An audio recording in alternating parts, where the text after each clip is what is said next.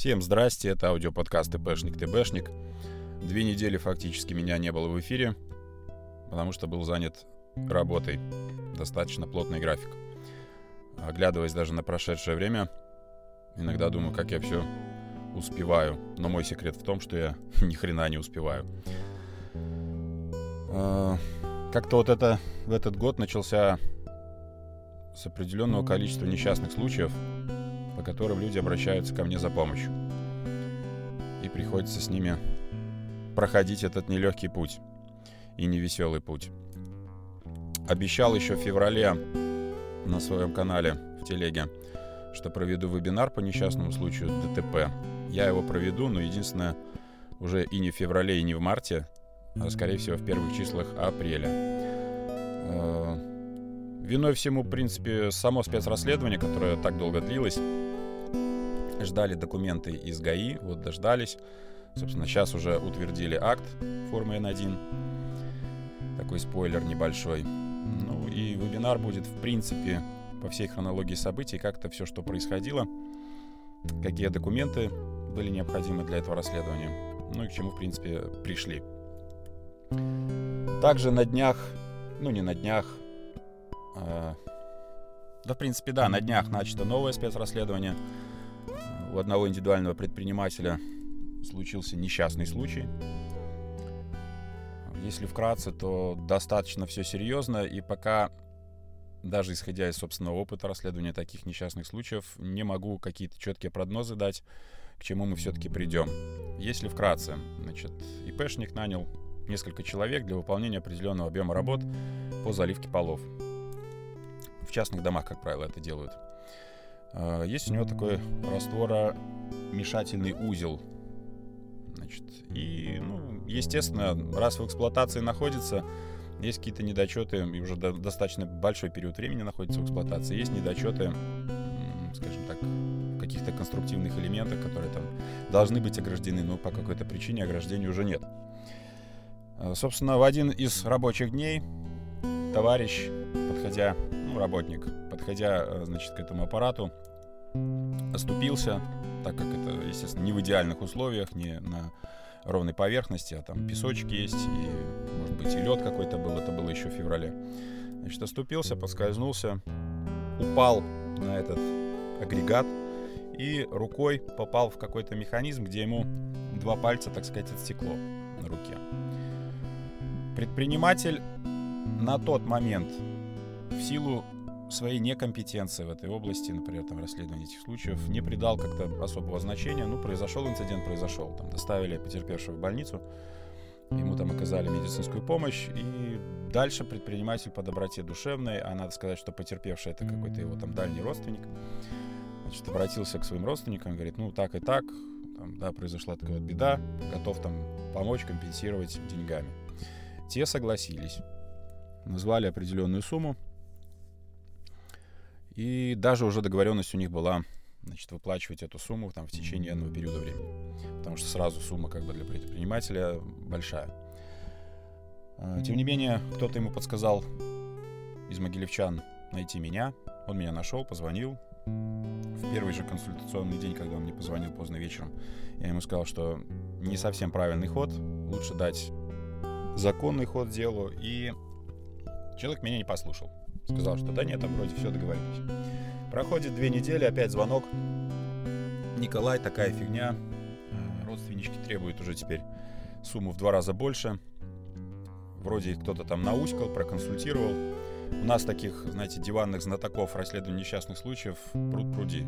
Короче, каждый первый тебе скажет, что ты что, подавай на этого урода в суд, в суде выиграешь, чертову тучу денег срубишь, за моральную компенсацию денег срубишь, там еще государство тебе там денег отвалит. То есть, ну, абсолютно мракобесные какие-то понятия. Вот. О чем с моей стороны предпринимателю было предложено тоже в этот же момент, что давайте дадим законный ход делу, потому что вас так будут доить, не, ну, не знаю, сколько у вас денег хватит, потом квартиру продадите, потому что аппетиты будут возрастать, а потом в итоге они все равно пойдут в суд, завяжется это все в спецрасследование, и вы еще получите штрафы за сокрытие несчастных случаев и тому подобное. общем, начали разбираться, сколько ему грозит. А, по штрафам максимальная сумма порядка там 1500 белорусских рублей. Это в разы меньше, чем от него требовали родственники потерпевшего. Вот, там, за сокрытие несчастного случая, за несвоевременное сообщение о несчастном случае, за оставление места происшествия, там, значит, не, фикса... не фотофиксации, ничего. То есть вот эти все-все-все-все пункты, э, там, не отправка сообщения в медучреждение и тому подобное. Все это, конечно, учитываться будет. Э, не факт, что эти все штрафы к нему применят. Вот. На сегодняшний день он пока получил штраф в районе 300 белорусских рублей за несвоевременное сообщение. Спецрасследование начато. Э, все еще ухудшает его правовое положение то, что не было трудовых отношений, законно зафиксированных на бумаге с потерпевшим. Отсутствовали, в принципе, все документы по охране труда. Ну, это и логично. Покажите мне того предпринимателя индивидуального, который на своих хлеба работает с какими-то там непонятно нанятыми сотрудниками, и у кого ведется какая-либо документация по охране труда. Конечно же, нет. Самый прикол, что в списках из госинспекции, которые дали ему перечень документов, которые он должен предоставить в ходе спецрасследования, даже был э, пункт о внедрении системы управления охраны труда. А, это отдельная тоска, потому что представьте себе систему управления охраны труда, но я думаю, многие из моих слушателей понимают, что это такое примерно. И вот представьте, как вот эта вот бумажная волокита вся должна функционировать у индивидуального предпринимателя. Ну, я думаю, все поржали сейчас. Да, на сегодняшний момент первый штраф получен, система заработала, вызывали предпринимателя моего в Следственный комитет. Со Следственным комитетом тоже была такая прикольная тема. Значит, сообщение я ему написал все, дать в департамент, уже после того, как заключение с больницы получили, медицинское. А, значит, ну и дальше по, по схеме. Следственный комитет, орган, регистрирующий данного предпринимателя, профсоюзы и, по-моему, еще несколько сделали, я уже не помню, куда там отправляли. Я ему сказал, говорю, срочно, сегодняшним днем, вот это нарочно, туда, туда, туда. Нарочно он, короче, потрудился завести только в департамент. Ну окей. Следственный комитет отправил письмом.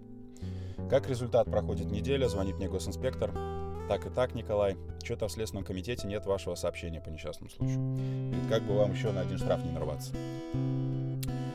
Звоню ИПшнику, он в этот момент где-то на выезде работает. Понятное дело, что до вечера не успеет э, значит, привести это сообщение. Окей, печатаю сообщение, левой рукой чирик-чирик, поехал в Следственный комитет. А, гуглил сайт Следственного комитета, ну и выдал там какое-то управление Следственного комитета по Могилевской области. Окей, все, адрес этот вбил, там, Вал Канинского или Канисского, там какая-то странная фамилия, не знаю, кто это, к своему стыду. Привожу туда в 4 вечера эту бумажку.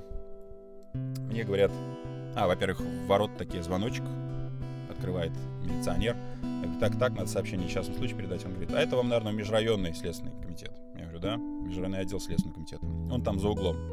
Окей, иду за угол точно, бац, там тоже ворота, тоже дверь. Захожу, узкое пространство, сразу лестница почему-то начинается, потому что это какой-то черный вход по ходу. Но, тем не менее, там нашли место для милиционера и вертушки. Он, вы куда? Я говорю, вот сообщение несчастном случае передать. Окей, проходите, там какой-то четвертый этаж. На четвертый этаж захожу, просторный такой холл. Там меня встречает красочная фотография э, Александра Григорьевича Лукашенко в военной форме. Я могу себе только с горечью представлять, насколько тяжело людям, которые там работают, каждое утро встречать вот такой портрет э, на своем этаже. Захожу в канцелярию. Три девчонки. Говорю, девчонки, надо сообщение о несчастном случае вам отдать. Берут. Угу, угу, угу. А у вас тут по адресатам написано управление Следственного комитета, а надо межрайонный отдел. Я говорю, ну какая разница, примите, все равно же вам следственный попадет. Говорю, мы, товарищ письмом отправлял, письмо, наверное, к вам тоже пришло. Ну что-то что-то помню, что-то было. Я говорю, ну зарегистрируйте, пожалуйста, сегодня как входящий, и как бы все, там следственный, я думаю, товарищ следак найдет с кем связаться. Нет, говорит, вам надо перепечатать. Ну, и она мне это говорит в 4 часа, они, по-моему, до 6 работают. У меня, кроме этого, еще там куча горящих дел. Я говорю, а давайте я рукой зачеркну, и сверху напишу Межрайонный отдел Следственного комитета. Тогда надо подписи печать. Я говорю, а он работает без печати. Тогда все-таки вам придется перепечатать. А, ничего не хочу сказать в, в отношении вот этих девушек, которые там работают. Да, наверное, у них есть инструкция, протокол. А, но наверное, как-то надо и какие-то человеческие качества включать, человечность, да, в таких моментах. Ну, хотя бы, хотя бы не нахамили, скажем так. То есть не было никакого надменного отношения, как это обычно бывает в таких органах. Забрал я, короче, эту бумажку. Она говорит, вы нам можете факсом отправить. Я говорю, девушка, вы не представляете, как вы мне еще больше усложнили задачу, потому что факсом я не пользовался, ну, уже черт знает сколько. Однако я вспомнил свой какой-то там предыдущий подкаст, где говорил, что есть сайты, да, с которых можно отправить факс. Ну и тут пазл у меня сложился. Думаю, ладно, сейчас заеду домой, надо с малым побыть, грудничок. В этот момент э, перепечатаю это, значит, адрес, найду этот сайт, и до 6 часов, я думаю, успею отправить факсом. Так оно все и случилось. Все я успел. Без трех минут шесть отправил факс, он дошел, и уже через пару дней следственный представитель Следственного комитета позвонил моему ИПшнику. В общем, пришел, значит, ИПшник к нему туда на доследовательный как разговор, или как он там называется профессионально. Пообщался. Вызвали также двух свидетелей, которые в тот день работали рядом с потерпевшим. Все рассказали все, как было. Предпринимателю я, конечно, посоветовал тоже держаться позиции, что, ну, бывают такие вопросы, задают интересные в Следственном комитете, знаете, так, между, между делом. Ну, а признаете вы свою вину? И человек такой думает, ну, сейчас он вот скажет, ой, да, извините, пожалуйста, вот моя вина, я ошибся. И скажет, ну, ладно, все, не делай так больше. Так вот, э, если вы действительно признаете, признаете свою вину, то должны понимать последствия после того, как вы это скажете. То есть, скорее всего, против вас возбудят уголовное дело. А, в отношении этого потерпевшего я, как специалист, вижу личную неосторожность потерпевшего. Да, со стороны ИПшника допущены нарушения, вот эти все бумажки не оформлены, инструктажи не проведены, допуск к работе, все понятно. Все это страшно, все это, конечно, все понятно, все это штрафами должно быть покрыто. Но вины предпринимателя, который дал работу человеку, платил за эту работу, и то, что человек, подходя к этой установке, там, оступился, и вот так вот не гегло своей рукой там попал в этот механизм, я здесь не вижу четкой причинно-следственной связи. Поэтому я ему и сказал держаться позиции, что если вы не чувствуете своей вины, вы так и говорите, что я своей вины не признаю. Однако я признаю свои упущения в работе, так как я предприниматель, так как у меня каждая минута это мой хлеб. Я кручусь, верчусь, зарабатываю, ну, не было у меня ни, ни времени, ни, наверное, компетенции, чтобы правильно там все это оформить с точки зрения охраны труда. Однако сейчас я исправился. А, буквально там пару дней назад прошел проверку знаний по вопросам охраны труда в городской комиссии. Значит, и, собственно, документы уже тоже заказал, мне их разработали, осталось только внедрить, всех расписать, и все будет хорошо. Дальше буду работать по правилам. Штрафные санкции тоже уже ко мне применены, и энную степень ответственности я понес. Вот таким образом у Следственного комитета разговор состоялся. Потом вызывают потерпевшего. Потерпевший приходит, уже со своими родителями пообщались они и с адвокатами. Адвокаты, естественно, у нас тоже молодцы, они в спецрасследованиях лучше всех понимают, особенно лучше технарей. Вот, ему сказали, что мы подадим на моральную компенсацию через суд на этого ИПшника, взыщем с него там порядка 5, а то может быть и 7 тысяч долларов за два лишенных пальца. Вот, и типа все будет окей и еще ему головку влепят, а если тебе дадут инвалидность, он еще будет тебя всю жизнь обеспечивать. То есть вот таким образом человек, который потерял два пальца, уже настроили, что кругом враги, кольцо сжимается, но тем не менее финансово ты будешь как бы прикрыт. И под эту дудку товарищ начал выдумывать тоже разные вещи, то есть абсолютно противоречащие показаниям самого предпринимателя и двух его работников давать, э, как это называется, показания – да, что он работал там и без перчаток, якобы не было у него перчаток, хотя в больнице зафиксировано, что он привезен в спецодежде, и перчатки у него на руках находились, даже с двумя ампутированными пальцами. Вот, то есть, ну, вот такие нелепые темы тоже начал там задвигать. Пока рано тоже мне говорить, к чему это все приведет. Скорее всего, возможно, и возбудят уголовное дело, потом, возможно, его прекратят. Может быть, обойдется и без этого. В ходе спецрасследования он еще несколько штрафов получит предприниматель. А, если страна потерпевших подаст в суд, о чем они так мечтали, ну, как бы, окей, суд будет ждать материалов расследования несчастного случая. Даже если бы они сейчас на этот период подали в суд, то это суд бы инициировал именно спецрасследование у Департамента госинспекции труда в рамках вот этого несчастного случая. Поэтому все будет упираться в то, что напишет госинспектор. Следователь будет работать по материалам госинспектора, ну а дальше будем видеть, будут они подавать на моральную компенсацию, либо нет. С моей практики моральная компенсация — это такая сложная вещь, которая, ну, нет таких интернете инструкции, где откроешь, там, почитал. Два пальца потерял, ага, значит, надо 5000 баксов ему заплатить в виде моральной компенсации. Такого в системе нет. Это вот, в принципе, то, в чем я варюсь буквально последние две недели. Один случай уже практически закрыли, вебинар по нему скоро проведу. Вот это сейчас у меня в процессе случай. И буквально в среду тоже на одном из э, моих аутсорсинговых предприятий произошел такой инцидент. Товарищ схватил эпилептический припадок, товарищ упал, ударился головой о стену. Но главное, что перед эпилептическим припадком всех предупредил. Очень громко закричал, поэтому люди успели даже его там как-то и подхватить. Значит, что произошло? Забрали его на скорой помощи. Естественно, все руководство мне оборвало телефон. А, тут еще к слову, надо сказать, ты выступаешь не только как технический специалист, да, или как специалист по охране труда, а тебе еще надо выступать как и психологу такому, который должен убедить, успокоить, и, ну, хотя бы, чтобы они вот этот первый период времени не психовали, потому что они там сразу, это будет производственное, что, что, что она будет, какие штрафы, там, то-то, то Короче, вообще не, бессвязная речь такая, но при этом начинаешь людям объяснять. Давайте сейчас в течение суток э, направим медучреждения запрос о тяжести характера производственной травмы.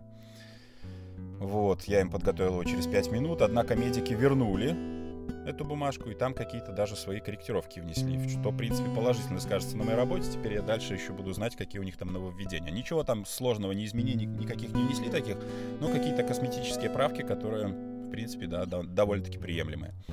Вот, направили мы этот запрос, они обещали на следующей неделе уже дать нам ответ, и с этого ответа мы будем плясать. Что, во-первых, стало первой причиной травмы, да, и вообще есть ли какая-то травма. Ну, удар головой о стену, наверное, бесследно не пройдет, мне так кажется, какие-то там хотя бы ссадины и ушибы. Другой вопрос, будет ли это тяжелая травма, либо нет. Вот, если будет написано, что этому предшествовал эпилептический припадок, получению этой травмы, тогда мы, конечно же, сообщение в департамент дадим и будем надеяться, что по 24 пункту и подпунктам там есть такой момент, не помню уже конкретно подпункт, что единственной причиной потерпевшего, значит, получения потерпевшим э, травмы является его состояние здоровья. Вот, э, будем надеяться, что это все вытечет в акт НП. Э, при всем при этом у моих клиентов есть еще какая-то убежденность, что данный человек находился под наркотическими средствами о чем мной тоже неоднократно было каждому из специалистов с их стороны заявлено, что, ну, а как вы вообще определили, вы что, медики, у вас там какие-то препараты, приборы были в этот момент? Они говорят, нет, ну там явно, явно все вот его поведение, значит, отно, относилось именно после, после момента несчастного случая, после припадка. То есть они сказали, что прям вот все признаки того, что наркотическое опьянение. Честно говоря, я с трудом себе представляю, как это можно так вот идентифицировать легко. Вот. Ну, они тоже там приводили пример, что медики приехали, две девчонки молодые, типа еще неопытные, они его забрали, будут там брать кровь, ну, кровь-то будут брать на алкоголь, а как нам написать бумагу, чтобы еще и на наркотические средства взяли? Я говорю, подождите, ну, там будет общий химический этот анализ, там покажет, если какие-то примеси в крови есть, кроме алкоголя, а еще, может быть, там, не знаю, какие там сейчас психотропы используют. Вот, ну, будем видеть, короче, это да, даже интересно, как с точки зрения этого будет развиваться событие. При всем при этом инструктажи проведены, проверка знаний там человеку не требовалась, как бы все вопросы закрыты, медосмотр у него пройден. Есть с точки зрения охраны труда косяков нет, поэтому ждем бумажки и, может быть, по, по окончанию расследования данного случая тоже придется вебинар провести. Эм, опять-таки, вебинар с моей точки зрения, да, это вот не сейчас в субботу посидеть, вам записать подкаст там на 20 минут, а потом еще кучу времени потратить. Вебинар немножко сложнее. Там же моя говорящая голова вам не интересна, вам интересно посмотреть на сами документы, поэтому документы в целях этических этих, э, значит, нужно будет немножко переработать, фамилии там поменять, обстоятельства, может, где-то как-то сменить. Вот, и сделать их в виде слайдов. Плюс ко всему сейчас загрузка по лекциям тоже достаточно большая. За последние две недели прочел раз, два, три, четыре, порядка пяти лекций. На следующей неделе тоже будет большая крупная лекция и довольно длительная по времени, а, под которую кратенько постарался подготовить слайды. Лекция, по сути-то, о чем? Об изменении в законодательстве и так освежить память для работников вообще, что такое охрана труда, то есть ход действий пошаговый, как чего надо делать. Получилось, вы не поверите, 179 слайдов. Я сам охренел. Э, не знаю, сколько это по времени действительно займет. Еще с моими такими, знаете, привычкой отвлекаться в ходе лекций на какие-то там действующие кейсы из жизни. Поэтому, возможно, возможно и больше четырех часов затянется. Плюс еще полагаю, что вопросов немалое количество возникнет и будут блок вопросов на ответ. Вот. Под это дело надо, конечно, физически подготовиться очень хорошо. Вот, поэтому вебинар немножко сложнее, но я думаю, что все-таки времени на это дело уделю. Сделаю маленький хотя бы минут на 30 вебинар, чтобы в дальнейшем, если у вас подобные случаи произойдут, вы хотя бы примерно представляли, как вам, что вас ждет и как нужно действовать. Вот, ну а сейчас к блоку новостей. У нас буквально тут за пару дней какие-то такие новости появились. Какая-то новая инструкция выходит от Минтруда, типовая там при работе чуть ли не в офисных помещениях. Очередную херню разработали. Значит, при этом инструкцию межотраслевую типовую при работе за персональными компьютерами хотят отменить с 20 мая 2021 года. Это, я считаю, победа, наша маленькая победа. Однако в вопросе на, в телеграм-канале «Охрана труда в Беларуси» э, уже, по-моему, 17 человек, сейчас даже посмотрим онлайн, они проголосовали, что не считают необходимым отменять данную инструкцию. Задал я вопрос, тоже в чат, а какие ваши доказательства, да? Почему нельзя ее отменять? Ну, пока никто не отреагировал.